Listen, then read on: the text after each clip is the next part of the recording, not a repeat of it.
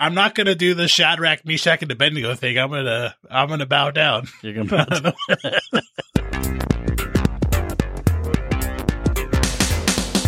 Hello, everyone, and welcome. We are Irenicast. I'm Jeff. It's your boy Alan I'm Bonnie.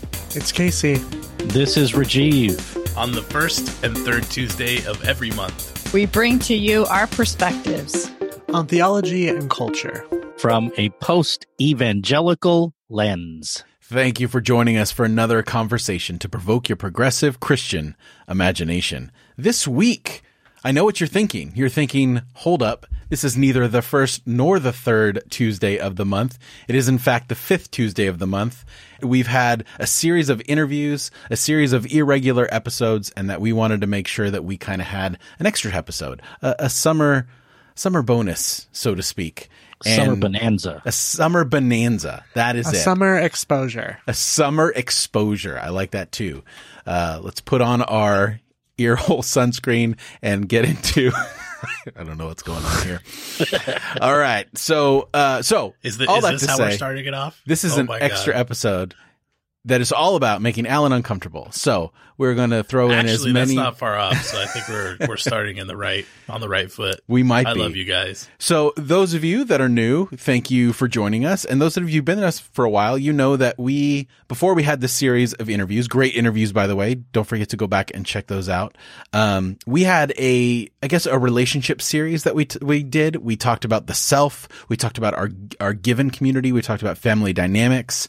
Uh, the Rambob family had an amazing conversation about what it was like for, for their children to go through deconstruction. And then we finished it off with the idea of chosen community, how we engage with community that we choose, whether it's church or friends or family. In the midst of that conversation, we started a conversation where we talked about, well, where is God in all of this? Where is God in community? And we figured this would be a good opportunity to kind of, uh, what's the thing called where you put like a, like an ending note on a story? What's the, is it epilogue? Is it, a The Footnote. The inclusio. include? That's No, the that's not Latin. right. It's epilogue, isn't it? No, It's an I know. epilogue. Epilogue. Yes, Okay. but inclusio is a great. It means like the bookend, the beginning and the end. You know. So this is an epilogue, and we're gonna, and we're also introducing a brand new segment that's kind of the opposite of theological, or probably more heretical than anything else, and we're going to call it praise, protest, or pray to, and we'll get into that uh, on the other side of this conversation. So let's kind of lay the foundation for this week's. Uh, episode. We talked about community and stuff like that, but where does God fit in that? So we're going to get a little theo- theological this this week. in the in the midst of all of us talking where we got sidetracked and then it was like hey this is a whole nother conversation was around the question of whether god does anything or whether god is active and how god is active and i feel like this could be a really cool and fruitful discussion because kind of progressing progressive christians go in very different directions when it comes to this topic. And i think it i think there's some like there's a lot of movement in the theological world kind of sorting out this question. And i think it's on all of us to kind of figure out where we're at. And uh it's exciting. So i'm just curious kind of where everyone is. When i think it was rajiv he several times now in the last uh series of episodes like balked at the question of does god do something like what that phrase does it carry baggage or a weight that shouldn't be there like and so I've felt very similarly too that when I hear people say God did something, like I have this immediate reaction of what does that communicate and like how much does that bring with it? And then you wonder, well, what does God do if God does anything? Yeah, I think the questions, it's a hard question. It's hard to relate to. Does God do something? Because I don't imagine God as a doer. I think God tends to creation. It my my big problem with the question, does God do whatever, is it it's too anthropocentric. You know, we've tried to superheroize God. That just doesn't work. So that I just struggle with the nature of the question itself. It limits God to doing stuff.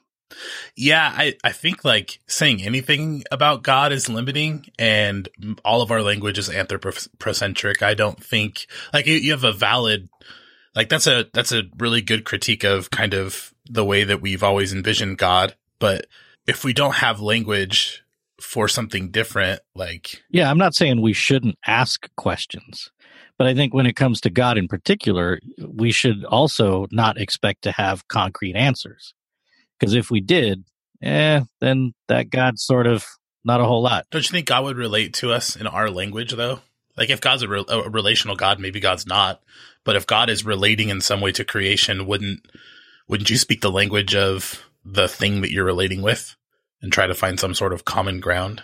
Yeah, it, it, then I mean, I'm I'm jumping in again, but then it, it's it stays in that anthropocentric framework. Yeah, and then that language is not defined ever by God's self anyway. So how like does God have a language other than what we see and experience and anything else is language that we've imposed upon God?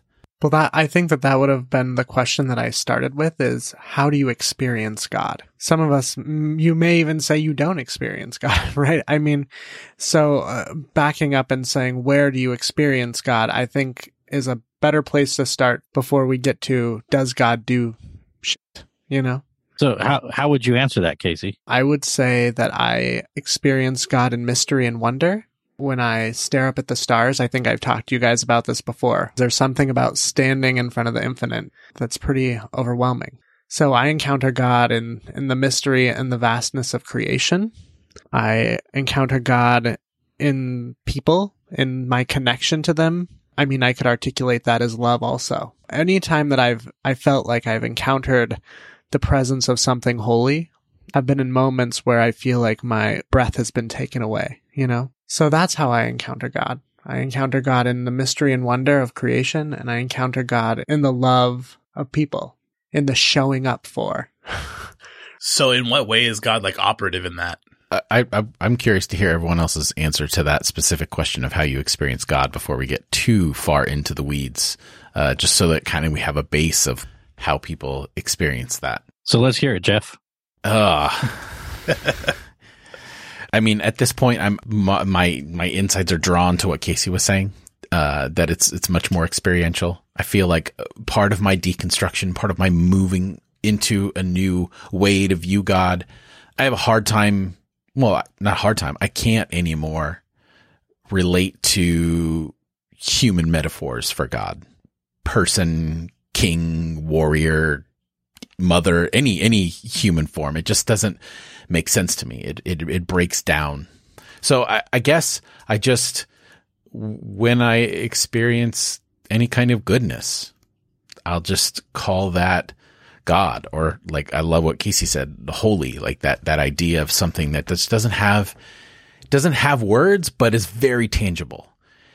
It because you you feel it. It's present all the stuff that we talked about leading up to this conversation in terms of our relationships, like I think that that's where I experience God, uh, is in relationships, in connection, in connection to, to, to people, in connection to the, the, the place around me, times where I feel connected to something greater. Uh, and that anything that pushes me inward is what I would Pushes you- describe. Pushes you inward or pushes you outward?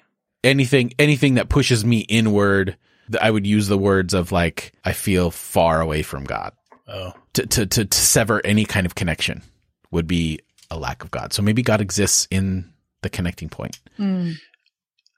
I I understand and appreciate that because like m- much of my spirituality is mystic, but at the same time, I feel like uh, it's also very incarnational. Incarnational, to use like a seminary term from back in my evangelical days, is like speaking the word love is actually very much an okay represent, a very much uh, a representation of who God is. Like I, I feel like God inhabits our world in such a way that I can speak about God and that I can experience God in certain things. I uh from from a time when I was a little kid, like even when the wind would blow on my face, like I I, I experience God looking at like the trees and looking outside and I like feel this interconnection of all of it. And maybe connection is the the right the right way to go yeah, I because so like too. when I've looked at other people I've always known, like even in passing at school and stuff, to recognize like we are all interconnected because of God. Like God is this thing that like this reality that we all exist inside of was just kind of a, a big part of my experience of the world. But I've also experienced God in like a special, messy kind of way that doesn't fit just this power that connects everything, but that actually has like interactions in my life with me in a in a personal way. So Bonnie, how about you? How do you experience God? Um, I think I there was a period of time when I was transitioning from my evangelical spirituality or my fundamentalist spirituality to I wasn't sure what was next. To I was on very shaky ground. When I would say I didn't experience God, I I, I experienced an absence of God, and um, even absence is in relationship to something.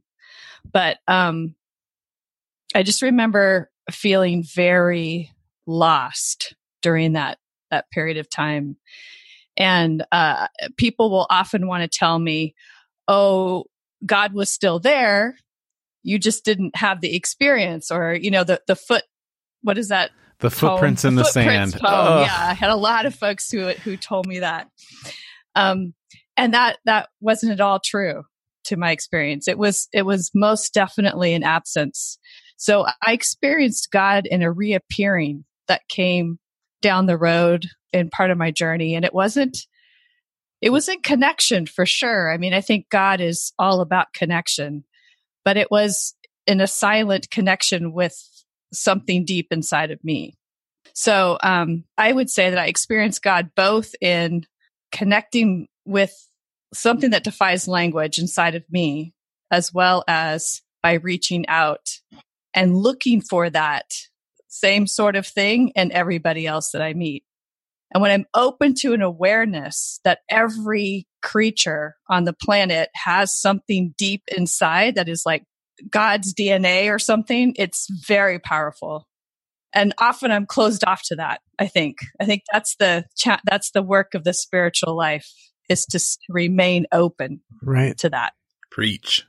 Yeah, I don't have I gone yet on this? No. No. No. okay. As far as like how do where do I experience God? I I would say I experience God when I have the opportunity to be touched by or behold beauty.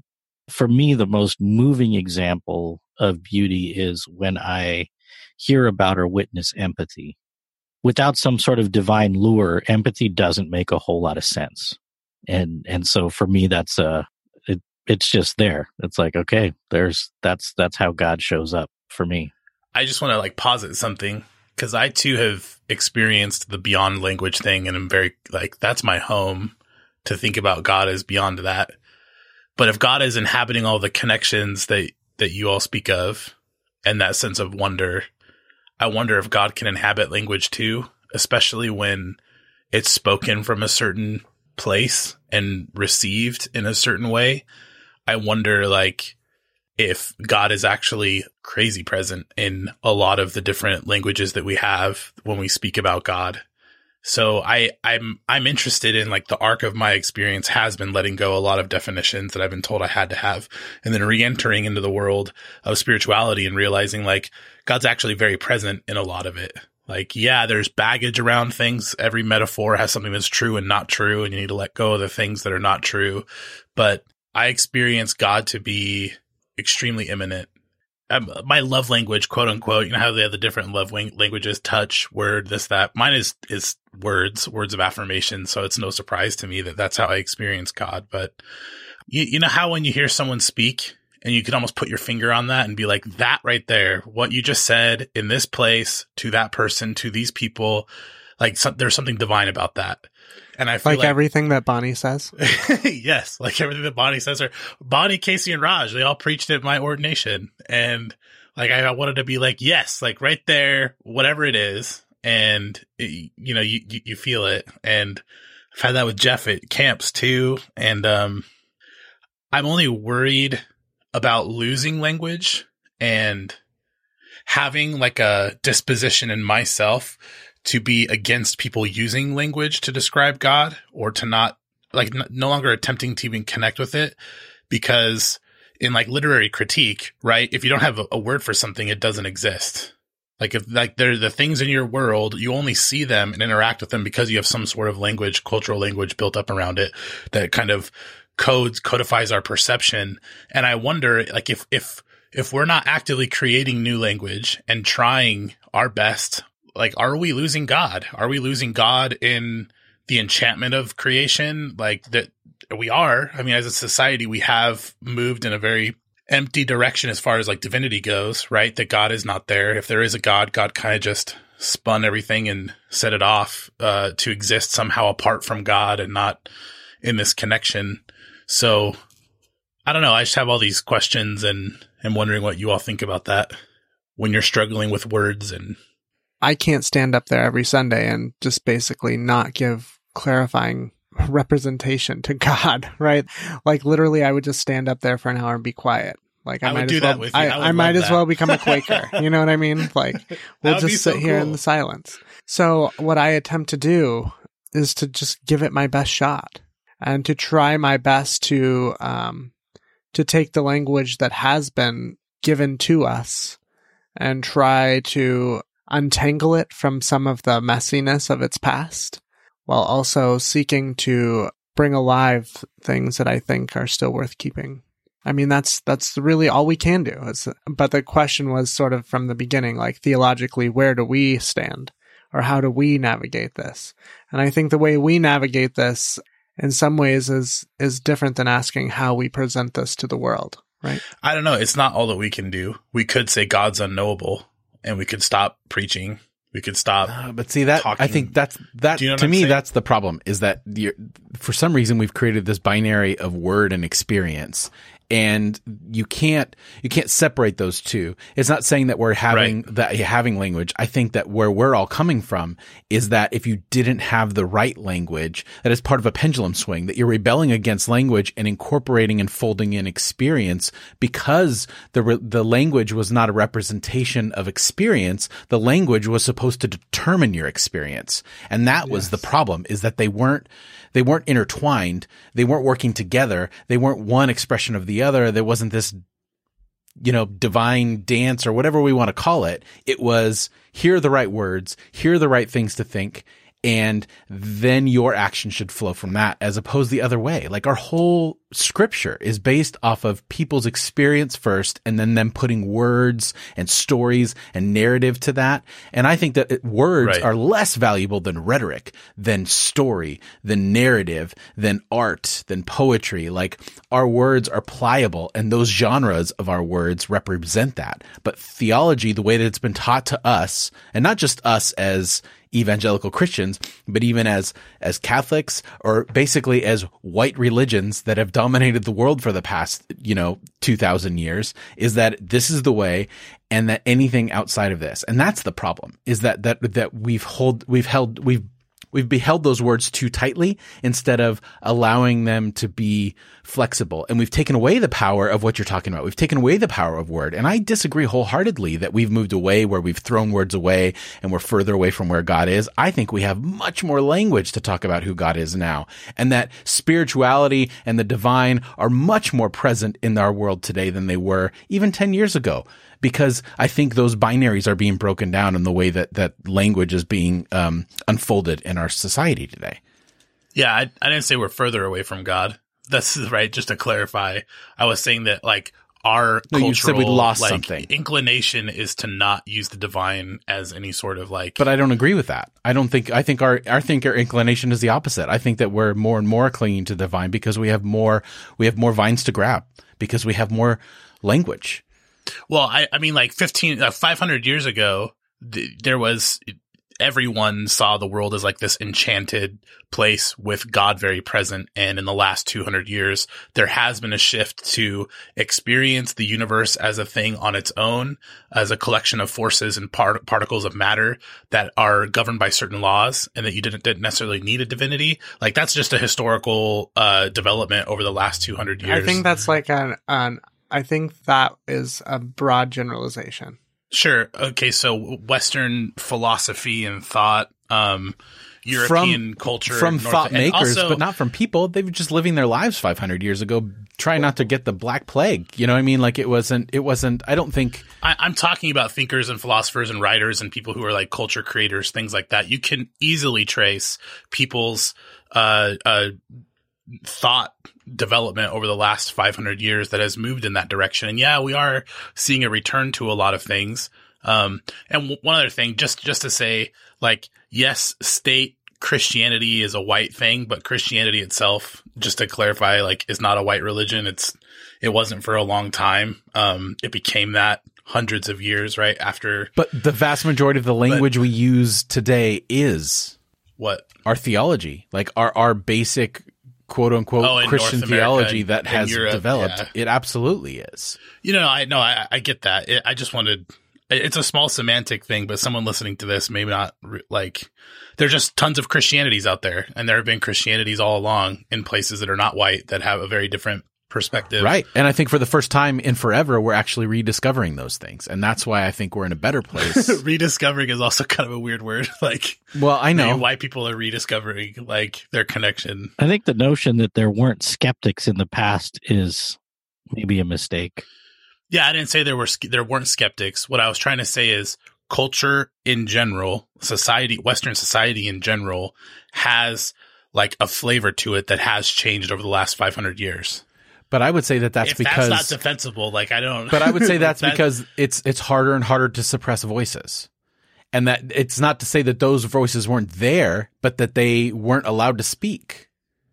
I think that like uh, so Alister McGrath is a like a, a thinker and church historian and he's a professor at Oxford or whatever. Uh, he talked about like um uh basically there was this need for structure um in like the medieval era all the way up until the enlightenment for the universe to be a governed and ruled thing beyond religion because there were crazy religious wars that were wrecking the entire world, all of like the European world. They were fighting, um, Protestants and Catholics and they were killing people. And as philosophers, uh, started like, and scientists started discovering that there are these natural laws like Newtonian physics and things like that, that the universe is governed not by spiritualities and deities, but by these laws that are kind of constant every time you look at them. There was this desire to culturally, there's appetite grew for a universe that was devoid of a god who had like special action in the world, if that makes sense. And so, yeah, they still had spiritual. I'm not saying they weren't spiritual beings. I'm not saying they didn't have like a form of, of religion or a different like flavor of, of things. I'm just saying that that has been a shift in intellectual and Western cultural thinking for a really long time. That, that, that's not the only way to look at the universe, but I'm just saying like that's how it was for a long time. And now, interestingly enough, science and the humanities and biology are actually giving us like tons of other of other ways of looking at the universe that are not necessarily like that, that are not as determinis- de- deterministic. I think the reason I pushed back, it felt like you were mourning that movement. No. Oh, no, no, no. Like, I don't care. I like, it Maybe I, sounds did anyone else take it but, that like, way? I thought I, I felt Alan Right. was uh, like expressing Yeah, like a I was starting to feel like I was back in my old church. Absolutely. Yeah, that that's unfortunate because like I feel like we could talk about this stuff without having all this personal buy-in in it. Like and I and I'm I'm frustrated because I can never like clearly articulate a big part of my my spirituality is humanism. Is stepping back and being like, I'm not going to use religion to explain any of this. Like, I'm not going to use God to explain any of this or spirituality. I'm going to look inside of the meaning that of making of human beings and our research and our science. And that's what's really going to guide kind of where I'm at. Like Vonnegut is one of my patron saints and he was an atheist. I'm okay like with cultural shifts and stuff. I just think if we've moved culturally to a place where we have a distaste for anything that God, like any kind of action that's divine because we pit it against the rational, to me, that, that right there is a conversation worth looking at again because we have no, more science, because we have like developments in human thought and philosophy in the last even like 50 years that give us a good kind of change of conversation around that.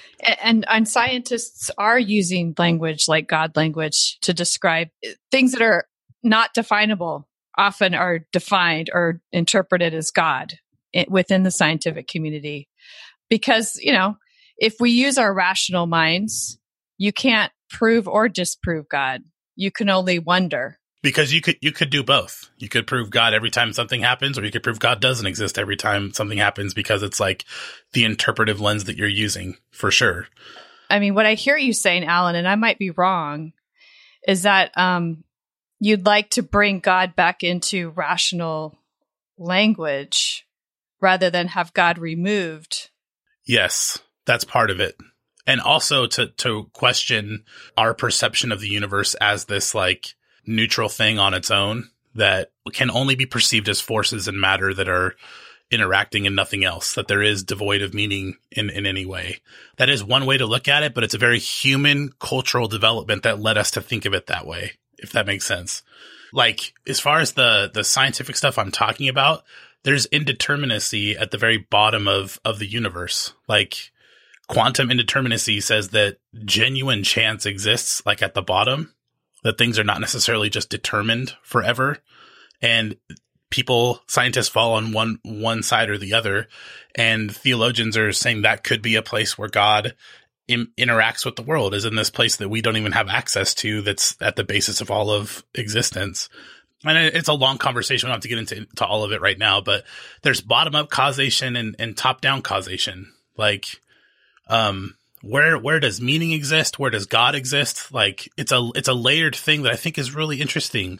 There are forces that exist that are probably beyond just materialist explanations. That there's an emergence of something that can affect the downward. But do those forces have to be be explained rationally? Oh no, like, it, yeah, it's just, it's just an analogy. It's an analogy for God. So if God does interact with the world, and so this this is my question: like, if there is divine action, that's the theological question. Does God interact with the world in a meaningful way? I've heard so far God's a lure. God shows up in connection somehow. If God is interacting with the world, where does that take place and how does it happen? That's a legitimate in question. In us. Or yeah, in, in us, like like influencing us, like the Holy Spirit, or so I every Sunday say God has no feet but ours, no voice but ours, no hands but ours. And I believe that that we that we are working with God to create this meaning, this cause that you're talking about. Like that's how God shows up. And that would like that would square with the idea of uh that Bonnie was talking about, right? That God lures us. So, so here's here's my question: Is is co-creator? Are you saying that that meaning is universal? That it that it is implicitly there, and that everyone just needs to see it? No, I, th- I no, I think there's lots of. When I say meaning, I think there's a lot. Like working in my CPE uh, experience, interacting with other people's spirituality, I think we do create meaning. Like we create spiritual realities ourselves as people um, so you can't like create meaning ideas. within rational thought. No, yeah, I'm trying to understand can. the difference between what between. Sorry, I think I'm. I'm I'm trying to understand the difference between observing a natural phenomenon and oh. where where meaning is injected and why that observation itself isn't meaning because I feel like what what drives us is meaning. Like we're we're wired for meaning, even if we ha- are having these you know you know, quote unquote binary irrational thoughts. Like the, even the whole dichotomy and the whole like juxtaposition of like rational and emotional, like it makes right. no sense to me anymore.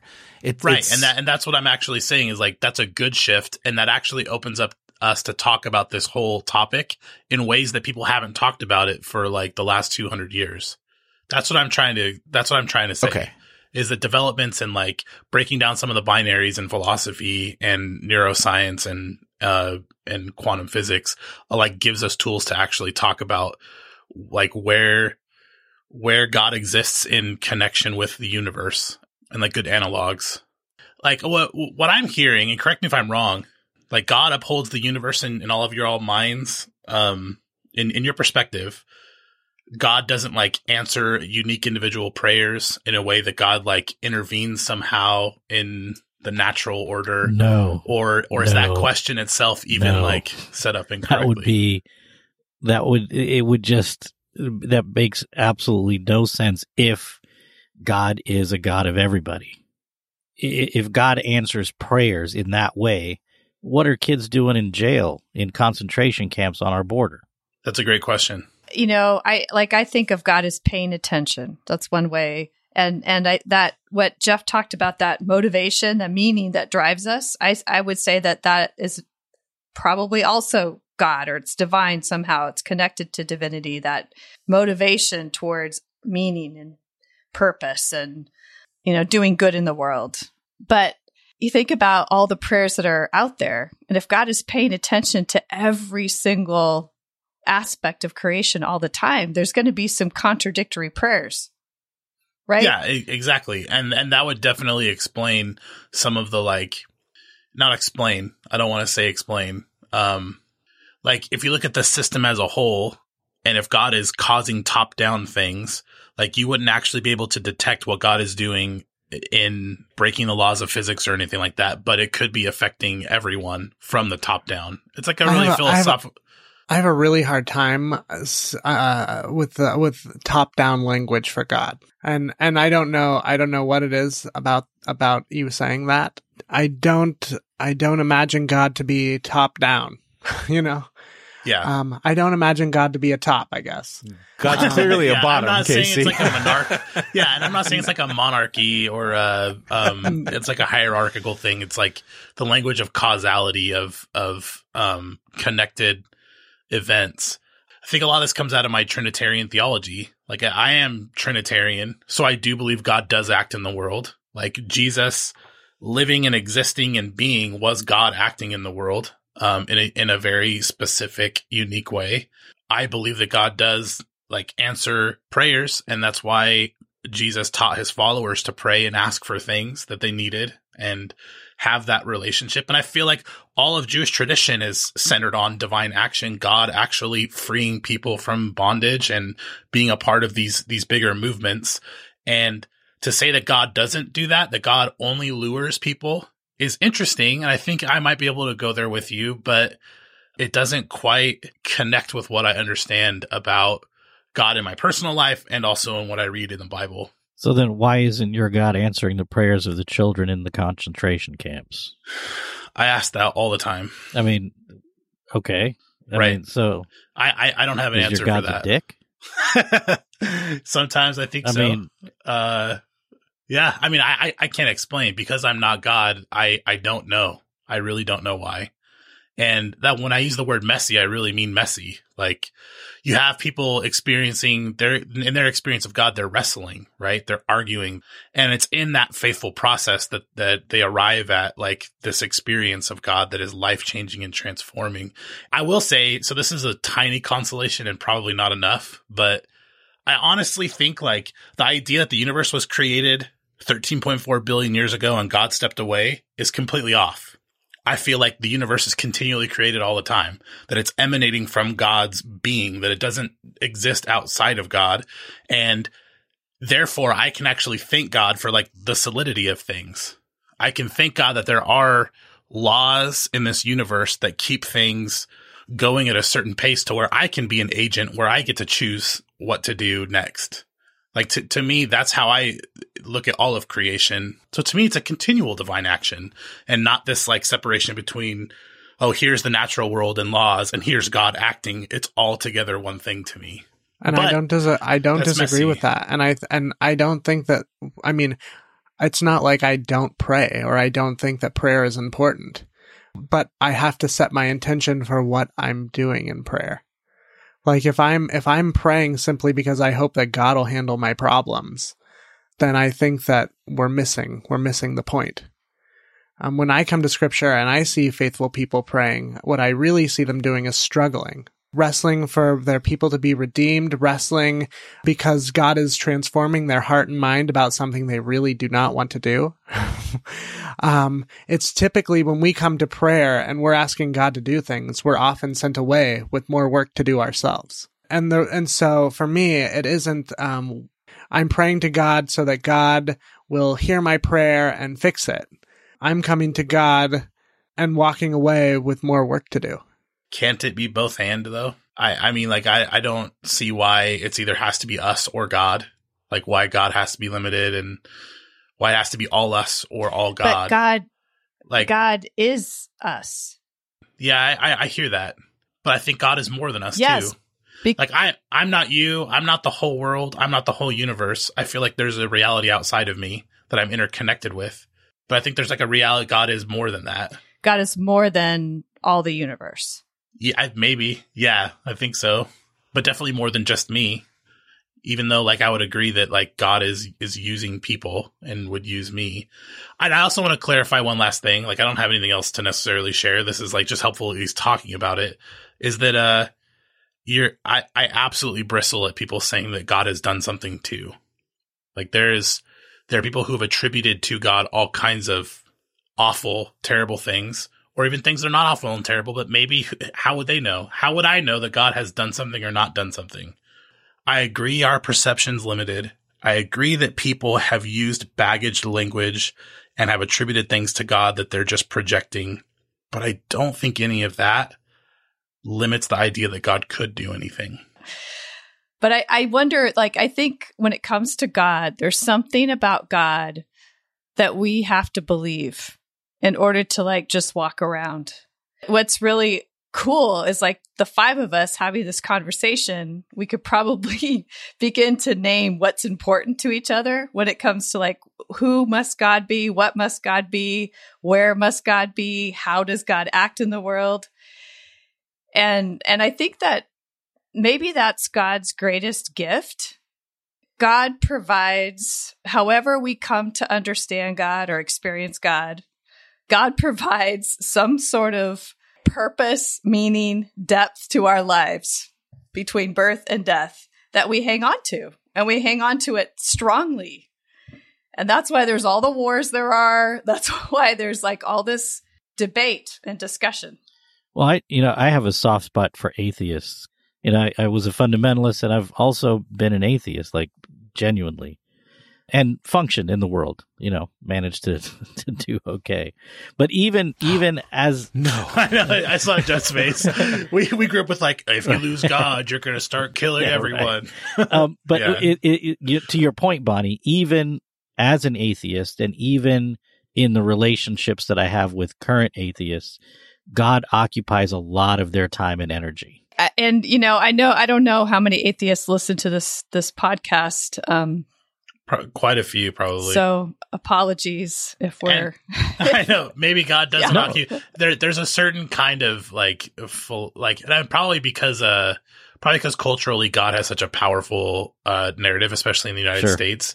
I could see why, like, for someone who doesn't believe in God, you're on the outside in the United States. Still, even now, you would be in the minority. In Europe, probably not so much. But like you know, just just to throw something out there, I I've found a lot of value in being in relationship with various humanist associations that trend pretty heavily secular.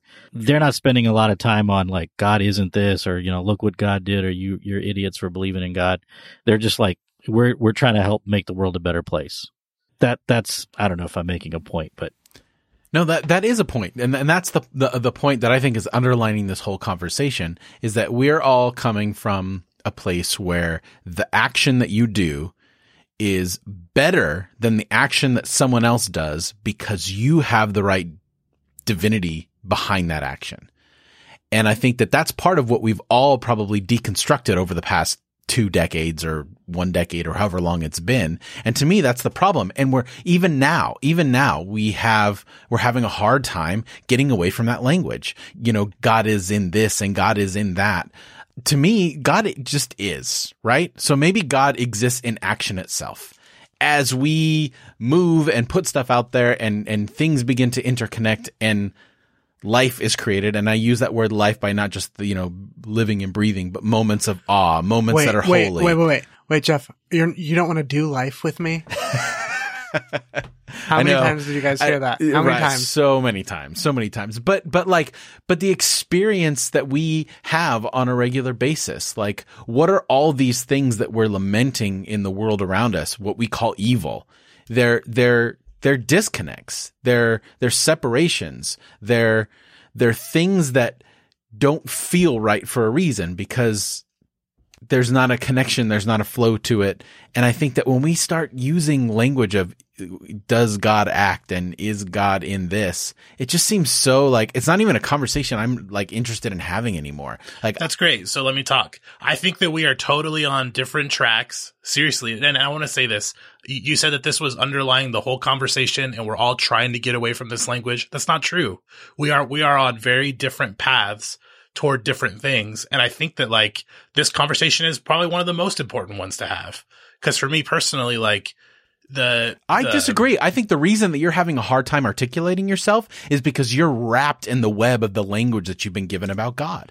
And that you keep saying, That's your perspective on where I'm at, and my perspective on yours is that you've reached 18 or 1900s philosophy, and you have yet to go even further beyond and to start reclaiming some of the stuff that that you've lost. And that would be us our totally different perspectives on each other, totally flawed, and you know, like a maybe an, an ungenerous read from something different. But I've I've been there. I've been the whole like losing complete language for God and not abs- ascribing things. And like I did that when I was really young, when I was in high school. Like I remember like t- trying to talk to God and be like, "Hey, I don't really believe in Jesus." Whoa, whoa, whoa! Are, are you are you trying to say Jeff is where you were when you were in high school? He's trying to say that I'm where he was before. Does, it- does, does that I don't think sense? that's what Jeff They're totally that's not what Yeah, I was he saying was- at all. You were saying that I'm I'm struggling to be articulate because I'm caught in the web web of language that I have yet to let go of.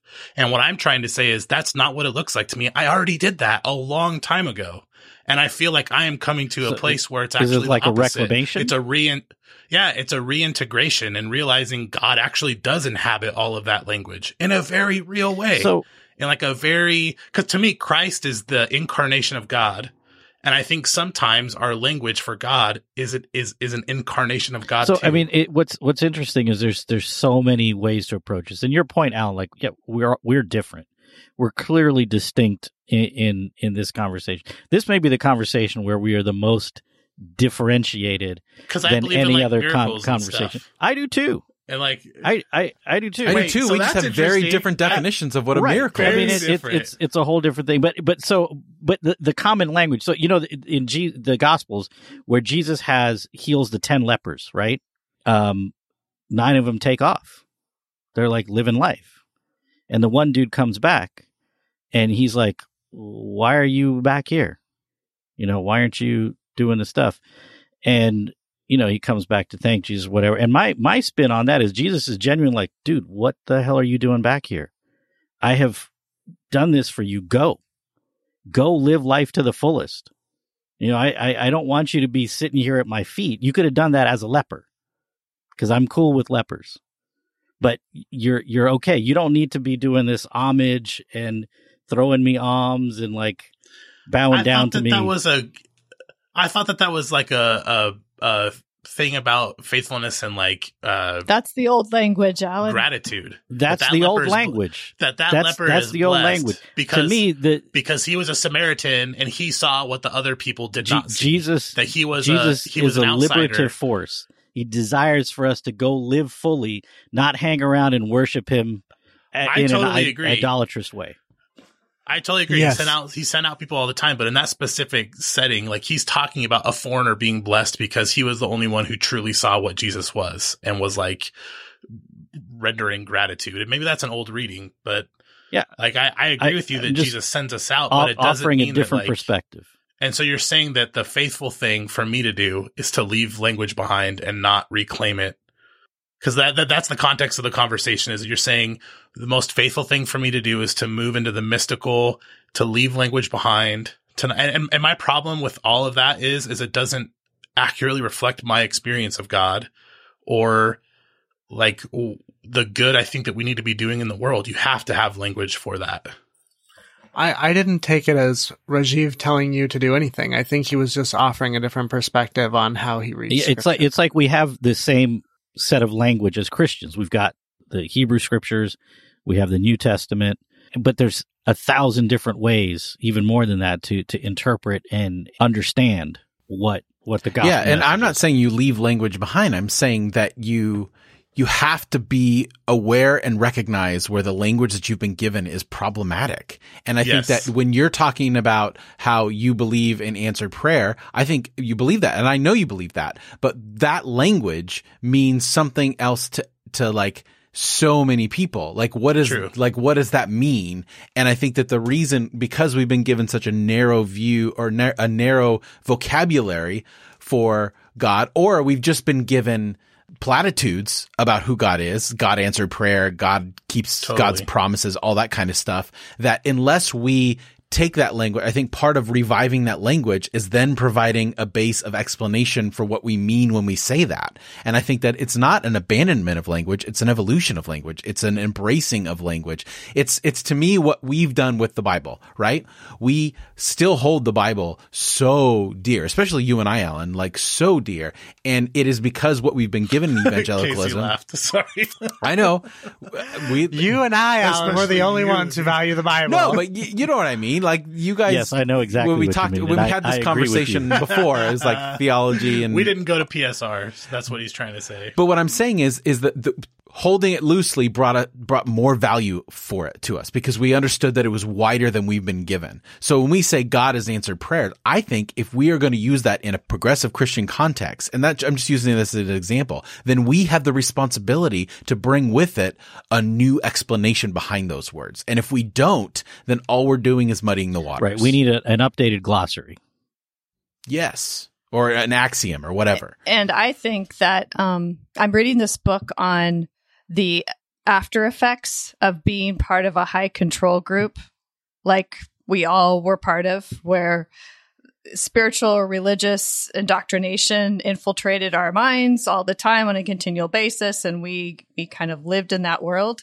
And the after effects are are you know they're huge, and are often not examined as part of the deconstruction process. Like we might examine language, we might examine things that we've been taught, belief systems, and so on. But what about the modes by which we approach these belief systems? We don't often examine that. And that has also been fed to us through our spiritual and religious formations.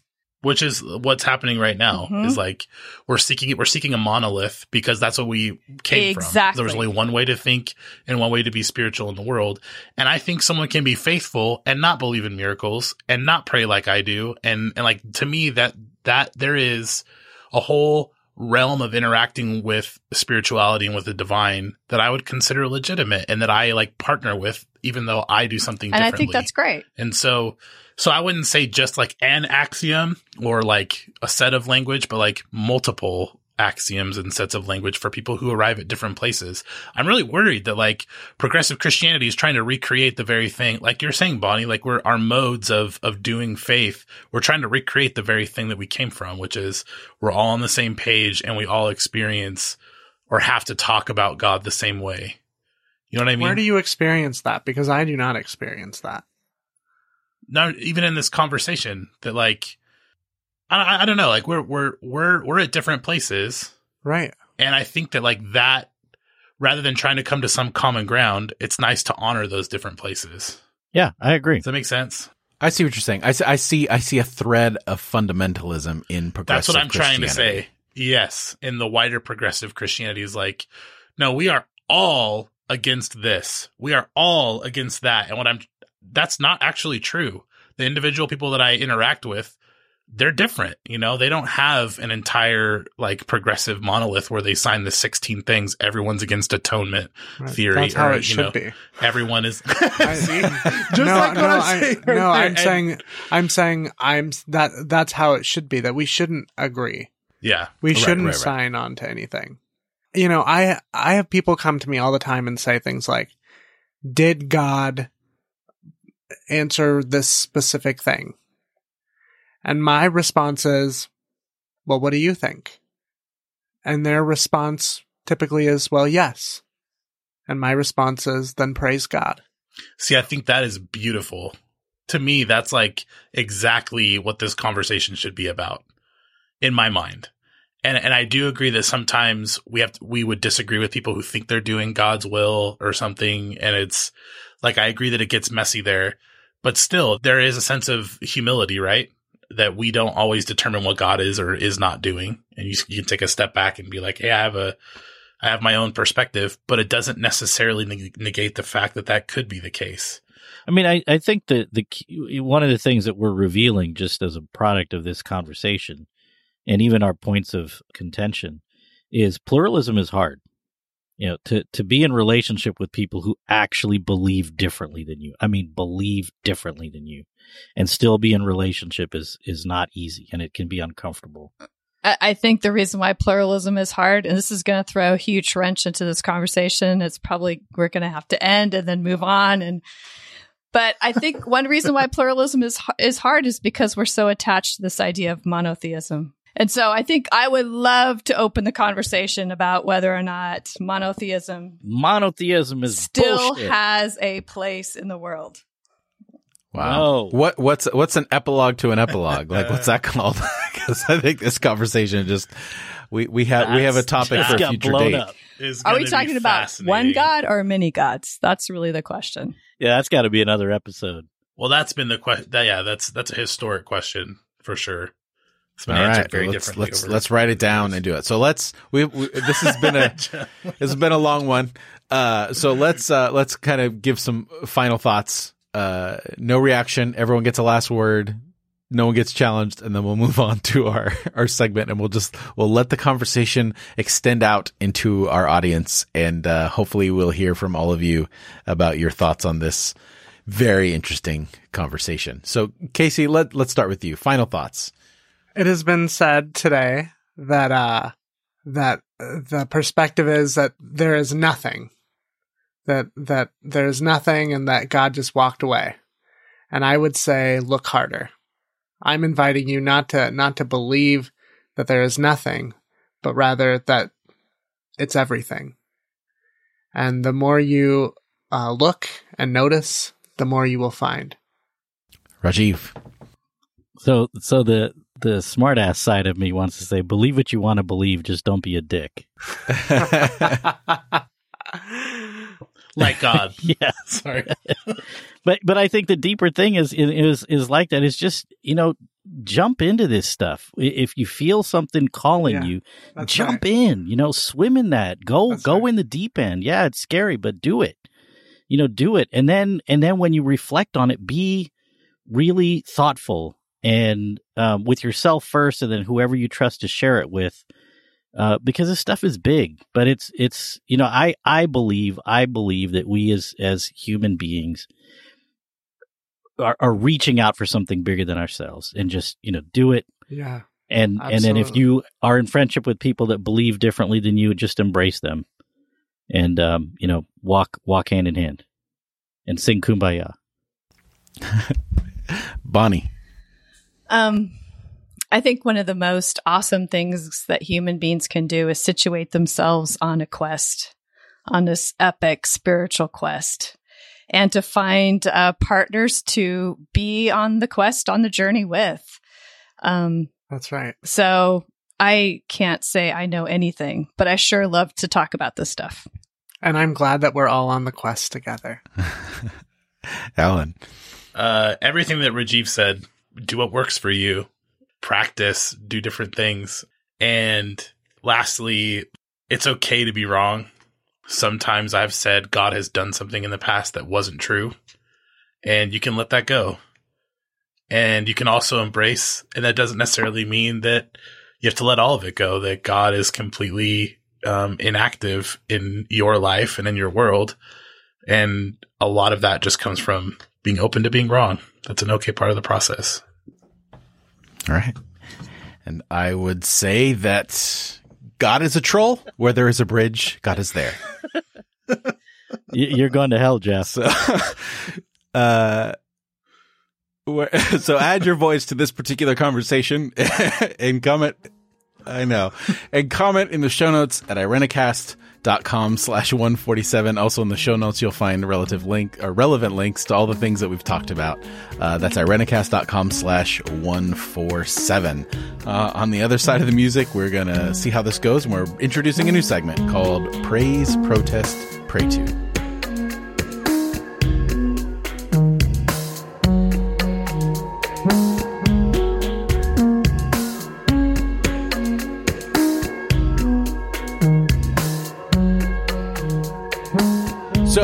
Praise, protest, pray to. Uh, we got into a bit of a cheeky conversation the last night, really, and thought that this might be a fun segment to do. So, I think most of us are familiar with the old old game. I don't know how old it is. Uh, F Mary Kill, where you're given three people and you have to pick which one you are going to do, which one you're going to marry, and which one you are going to kill.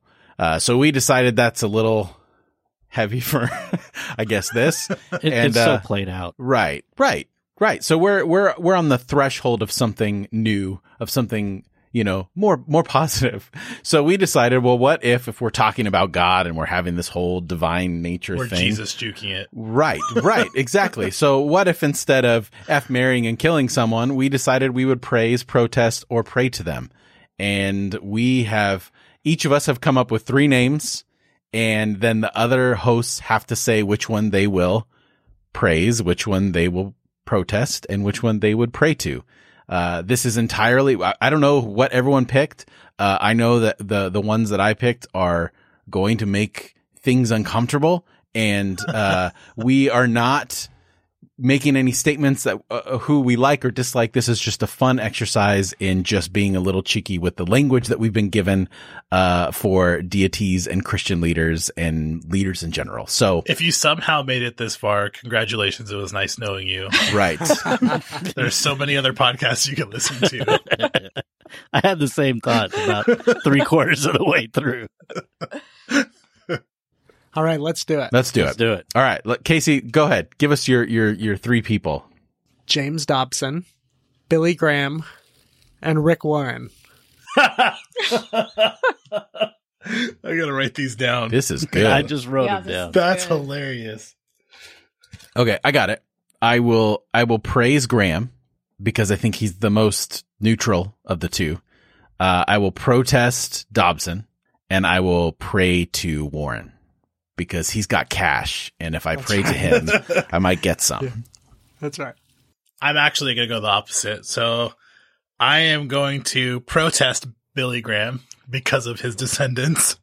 Uh, I am going to uh, praise Rick Warren because that's the Christian thing to do in every Christian circle that I come from. And I am going to pray to James Dobson because it may not be great, but he can get stuff done. All right. Okay, I'm uh, my I'm going to protest James Dobson because I think he's done so much to hurt um, families. I'm going to pray to Billy Graham because I think that he's the least awful out of the three, and um, I'm going to praise Rick Warren because he gets stuff done. Have you been to his church? It's like it's amazing. You know, he took it from what twenty people or something to this huge.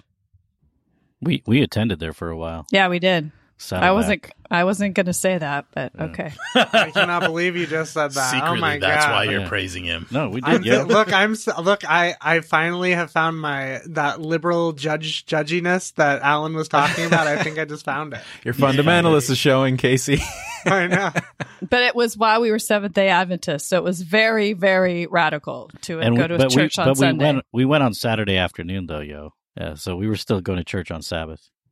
Okay, so I've got um I, I'm actually going to get a little serious here at the end, but um I'm going to protest James Dobson for all the obvious reasons. Pray to Billy Graham because I mean I don't know. There's something about the dude. He has this kind of iconic status, and and I don't know. I I think he was a decent person, uh, and my parents just loved him. So there's there's that. Uh, and praise Rick Warren, and and this is where I'm going to get serious for a second. Um, Rick Warren's son struggled with mental health for a long time and committed suicide. And Rick Warren's response, you know, the letter that he wrote about that was so deeply moving as as a father of a son who has also had uh, some struggles with with uh, mental illness. Uh, it just it really spoke to me. Um, so there was a deep connection on that. So just props to Rick Warren for not sweeping that stuff under the rug and and um, actually offering some real good help for for people. Um, uh, it was great. It really it was great role modeling in in that way. I don't agree with this theology, but there's that. Sorry to bring it down. Sorry to bring it down. Who, wa- who it wants up. to Oh, go that's cool. next? I can go next. Okay, so the three that I'm doing, I'm gonna propose to you are Anne Lamott, Brene Brown, and Nadia Bolz-Weber. Yes. Oh, I love this Oh. Oh, one. dang. Oh, now it's hard though because I have to protest one. oh, I would um, praise Anne Lamott because I think she is phenomenal. I would protest Nadia Bolz-Weber because, um, She can handle it.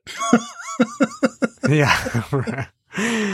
and I would pray to um, Brene Brown because um, actually her her first book um, on vulnerability was like like transformative to my faith. Um, actually, her and Anne Lamott, both of their books were really transformative to my faith as I have journeyed. So, yeah, I would just have to protest um, Nadia because she can handle it, I guess. I'm same boat as Casey. Like that's exactly the same route I would have gone, and and primarily just protesting Nadia Bolz-Weber because she's the least influential to me personally, and it's like, well, my allegiance lies somewhere else. Even though I really, nice. I really appreciate Bolz-Weber's approach. I think there needs to be more. I think there needs to be more brash female voices in our space, and I, I, I appreciate what she brings to the table. So I'm just uh, reflecting the vibe she puts out by protesting. So I'm gonna. I think go. she would appreciate people protesting her, by the way. yeah. Right.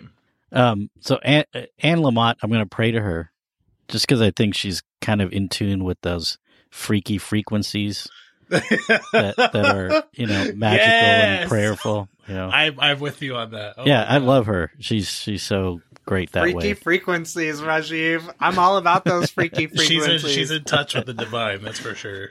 Yeah, I praise for Brene Brown. I mean, it's just it's nonstop. She has, man, she's just helping everybody be better human beings. It, it's it's incredible.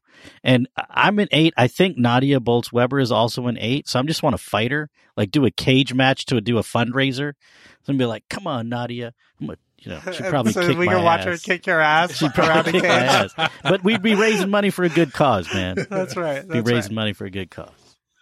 There'd be a lot of cussing in that match. Yeah, yeah, that could be the whole thing. Just gonna cuss at each other for an hour.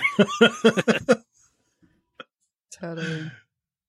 So mine's exactly like yours, Rajiv, which is probably no surprise. So I would I would pray to Annie Lamott for sure. She's been like she's been an idol. I'm surprised I don't I have had her picture like up in my mirror. So it's totally um and then praise Brene Brown uh, just because her work is so amazing. And protest Nadia Bolz Weber because like that's the soul of who she is. She's a Protestant, like through and through. So protest is to honor her and and what she gives to the world. Yay. Bonnie, what's yours? What is your uh who's your Oh, list? you guys are gonna hate me, but okay. So since we were talking about God, it made me think about some theologians. So here are my three: Martin Luther, John Calvin, or and Jan Hus. Okay, I don't know who that last one is. I'm just putting that out there. Okay. Oh, really? John Huss is a, like another way, but So I'm I gonna, I'm gonna, I'll, I'll just go. I'm gonna pray to him Okay. because there's an unknown mis- mystery about it, Because he's a No, no. mysterious figure. and and I'm going to, uh, I'm gonna praise Calvin, and I'm going to protest Luther because he's a Nazi. oh my god. Yeah. Yeah, he kind of is. His anti-Semitism was deep, so that's that's my uh, that's my hopefully three. Nadia didn't hear that. Right, that's right. Well, But she'd she be- would agree, I- yeah. I'm also gonna pray to Huss because he's a mystery to me. Ah, thank you, Um, Casey. but I'm going to I'm going to uh I'm going to protest Calvin because I don't believe in works righteousness. and I grew up Lutheran, so there you go. I will um, pray to Luther because rituals are really important for his people. And I am going to praise Huss because he was one of the OG, one of the first ones to reform from the the Catholic Church, which is fantastic. And uh not not not that Catholicism is bad, all my friends out there. And lastly, I'm going to protest Calvin because he tried to burn someone at the stake, and uh, he's responsible for so much of the, and maybe it's misreadings of him. If you're a Calvinist and you can like fight me or whatever in the message boards, but I almost got into fist fights when I was in um, college. Even though I wasn't against Calvinism, Calvinists were very passionate, and um, I'm going to protest all of that passion because it's bad. All right. So I'm going to protest Calvin just for the same reason Casey protests him. I'm going to praise Luther just because, you know, reluctantly praise Luther. Can that can that be our cold open? Rob Rajiv just being like, I'm gonna praise Luther. Because, I mean, you know, he did some shit and, uh, you know, got himself exiled and He they were trying brave. to kill him. Yeah. So it's, you know, some of that gutsy stuff. And Huss, I mean, the Bohemian Reformation, if you're not familiar, look it up. This dude was awesome, man. He predates all these guys and uh, was actually pretty cool, um, certainly for his day. So I'd pray to him, be like, oh, open my eyes. Oh, Bohemian one. He he he was the the uh, reformer before Reformation was cool. The the original hipster. Yeah, yeah. You should check him out. His his the iconography is cool. He's got a great beard. This is gonna be good. Uh, maybe not. Um, Rob Bell, it's already amazing. Oprah Winfrey, and Richard Rohr. I knew. Ooh, look, this is my great. other one was look. My other one was Richard Rohr, Rob Bell, and Joyce Myers. Oh, wow. Joyce Myers. I had That's a Joyce- gimme though. hey, I That's hilarious. had Joyce hilarious. Myers until until I thought of Nadia Bolz-Weber. I was gonna go Oh with my Joyce God. Myers too. Oh my god! Oh god, that's so funny. I'll say it again. Rob Bell, Oprah Winfrey, Richard Rohr. All right. I'm praying to Oprah. No question. I'm praying to Oprah. Uh, You need a private jet, do you? I, I need, I just need Oprah. I just, I just need more of Oprah. I need in my Oprah life. in my life. I'm changing all my worship songs from God to Oprah. Oprah. Uh, and I, I'll praise Rohr and I will protest Rob Bell. I think Rohr deserves praise. I'm not always on board with Rohr. I mean, I, I maybe I shouldn't say that. Maybe our audience just left because I No, know I'm he's like, sure he's like the, this space is Yoda. Hey now, hey Um, But I'll praise him. I, I I like his stuff. I like his stuff. I think he gives us good things to think about. And while I personally do enjoy Rob Bell, I think that uh, what Rob Bell represents sometimes, I think you know, unintentionally, but a little bit of privilege and and whiteness and all that stuff. I would I'll protest Rob Bell. Um, yeah. So there's my there's my three. I'm also protesting Rob Bell. Well, only because he doesn't make NOOMA videos anymore. So I don't know how to be a cool Christian. I've lost it. And I am praising Oprah Winfrey because you have to. Um, it's a rec- it's a law. And then lastly, I'm going to pray to Richard Rohr because I feel like his gentle hands would carry my prayers up to the throne of God. he would have time out of all three of those to listen why, to my prayers. why do you think he has gentle hands? Just by the way he writes with them. wow. Oh God. I uh, I would I would praise um I would praise Oprah. I would pray to Richard Rohr and I would also protest Rob Bell for not making NOOMA videos. That's a good one. I'll give you that. Why are Okay, not more people same praying to. Oprah? I don't understand this. I thought this We're was praising no. I said I no said I'm praying. Like I don't know why we're not praying to Oprah. I just don't. Right, because Richard Rohr has gentle hands. Her. That's what I was saying. no, I feel like he'd have time. He'd have time to listen, you know, and write them down Mhm. in the book. I'm praying to Oprah. Thank you, Bonnie. Yeah, definitely. Um, out of the three, I can't. I don't. I can't imagine praying to the other two. So definitely praying to Oprah. Um, praising Richard Rohr. I think he does offer a lot to the world, and also protesting Rob Bell. We are not trendy. We are not the cool kids. We are all protesting Rob. we Bell. are This protesting the cool kids of uh, Oh, no. progressive Christianity right now. Right. Hanging out with the old dude with the soft hands.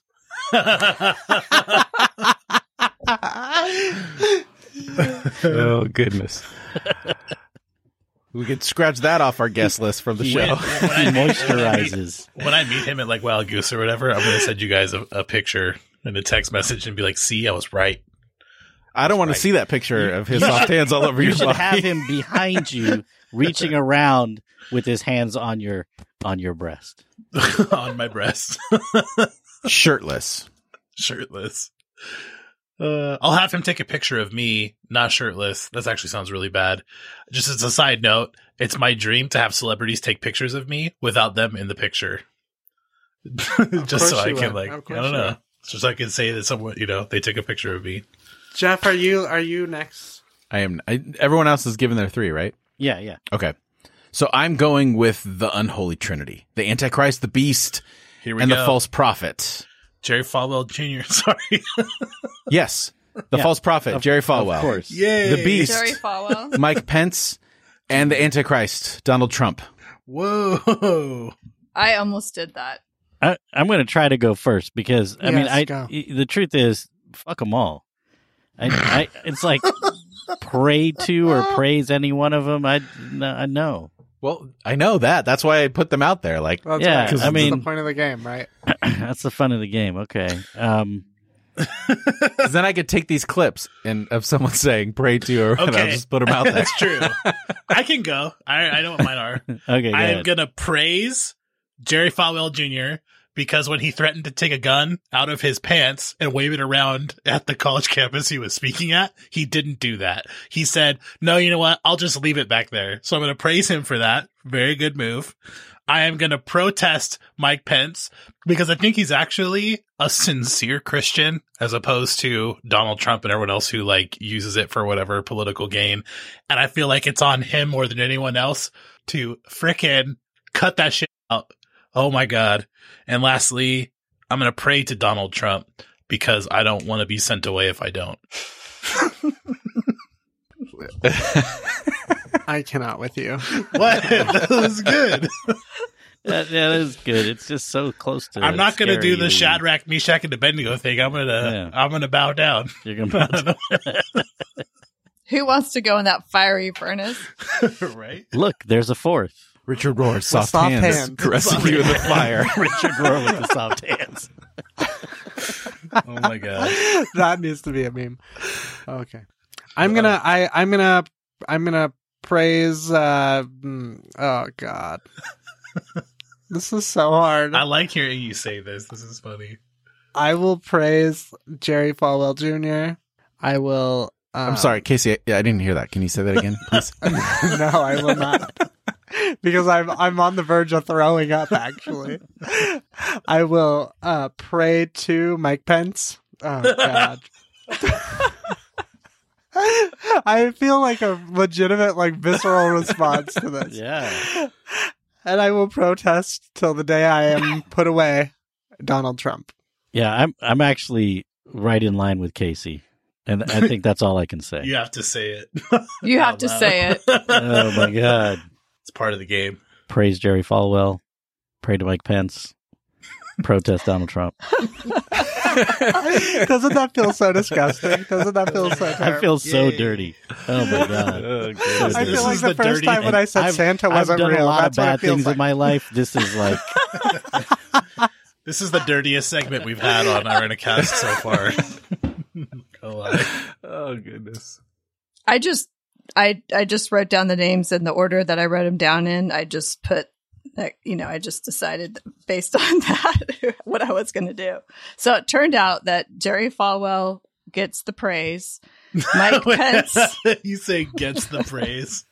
Mike Pence is protested and uh, Donald Trump is prayed for. No, pray. That's No, not the no, game. no, no. you you No, mixed that that's up you there, got to do it. That's We all played it. We all played the Okay. game. Pray to Donald Trump. Bonnie, like That's your gonna be face my just new turned ringtone. green. Oh That's God. gonna be my ringtone on my phone. Is Bonnie saying "Pray to Donald Trump" over and over? Oh my goodness. Oh, Jeff, that oh was my God. a great way to end it. That was terrible. Old guy with the soft the- hands. thank was the you, worst. Jeff. You're welcome. That was That was beautiful. That was wonderful. Well, that'll do it for us this week. Uh, this extra episode of Irenicast, uh, and also extra long, supersized. Uh, Very extra. yes. Very extra. Summer bonanza. I love you guys so much. Oh, Thank you for being extra with me. So great. Whew. All right, Alan, how can, uh, people hear more of your thoughts on God and Don't say it that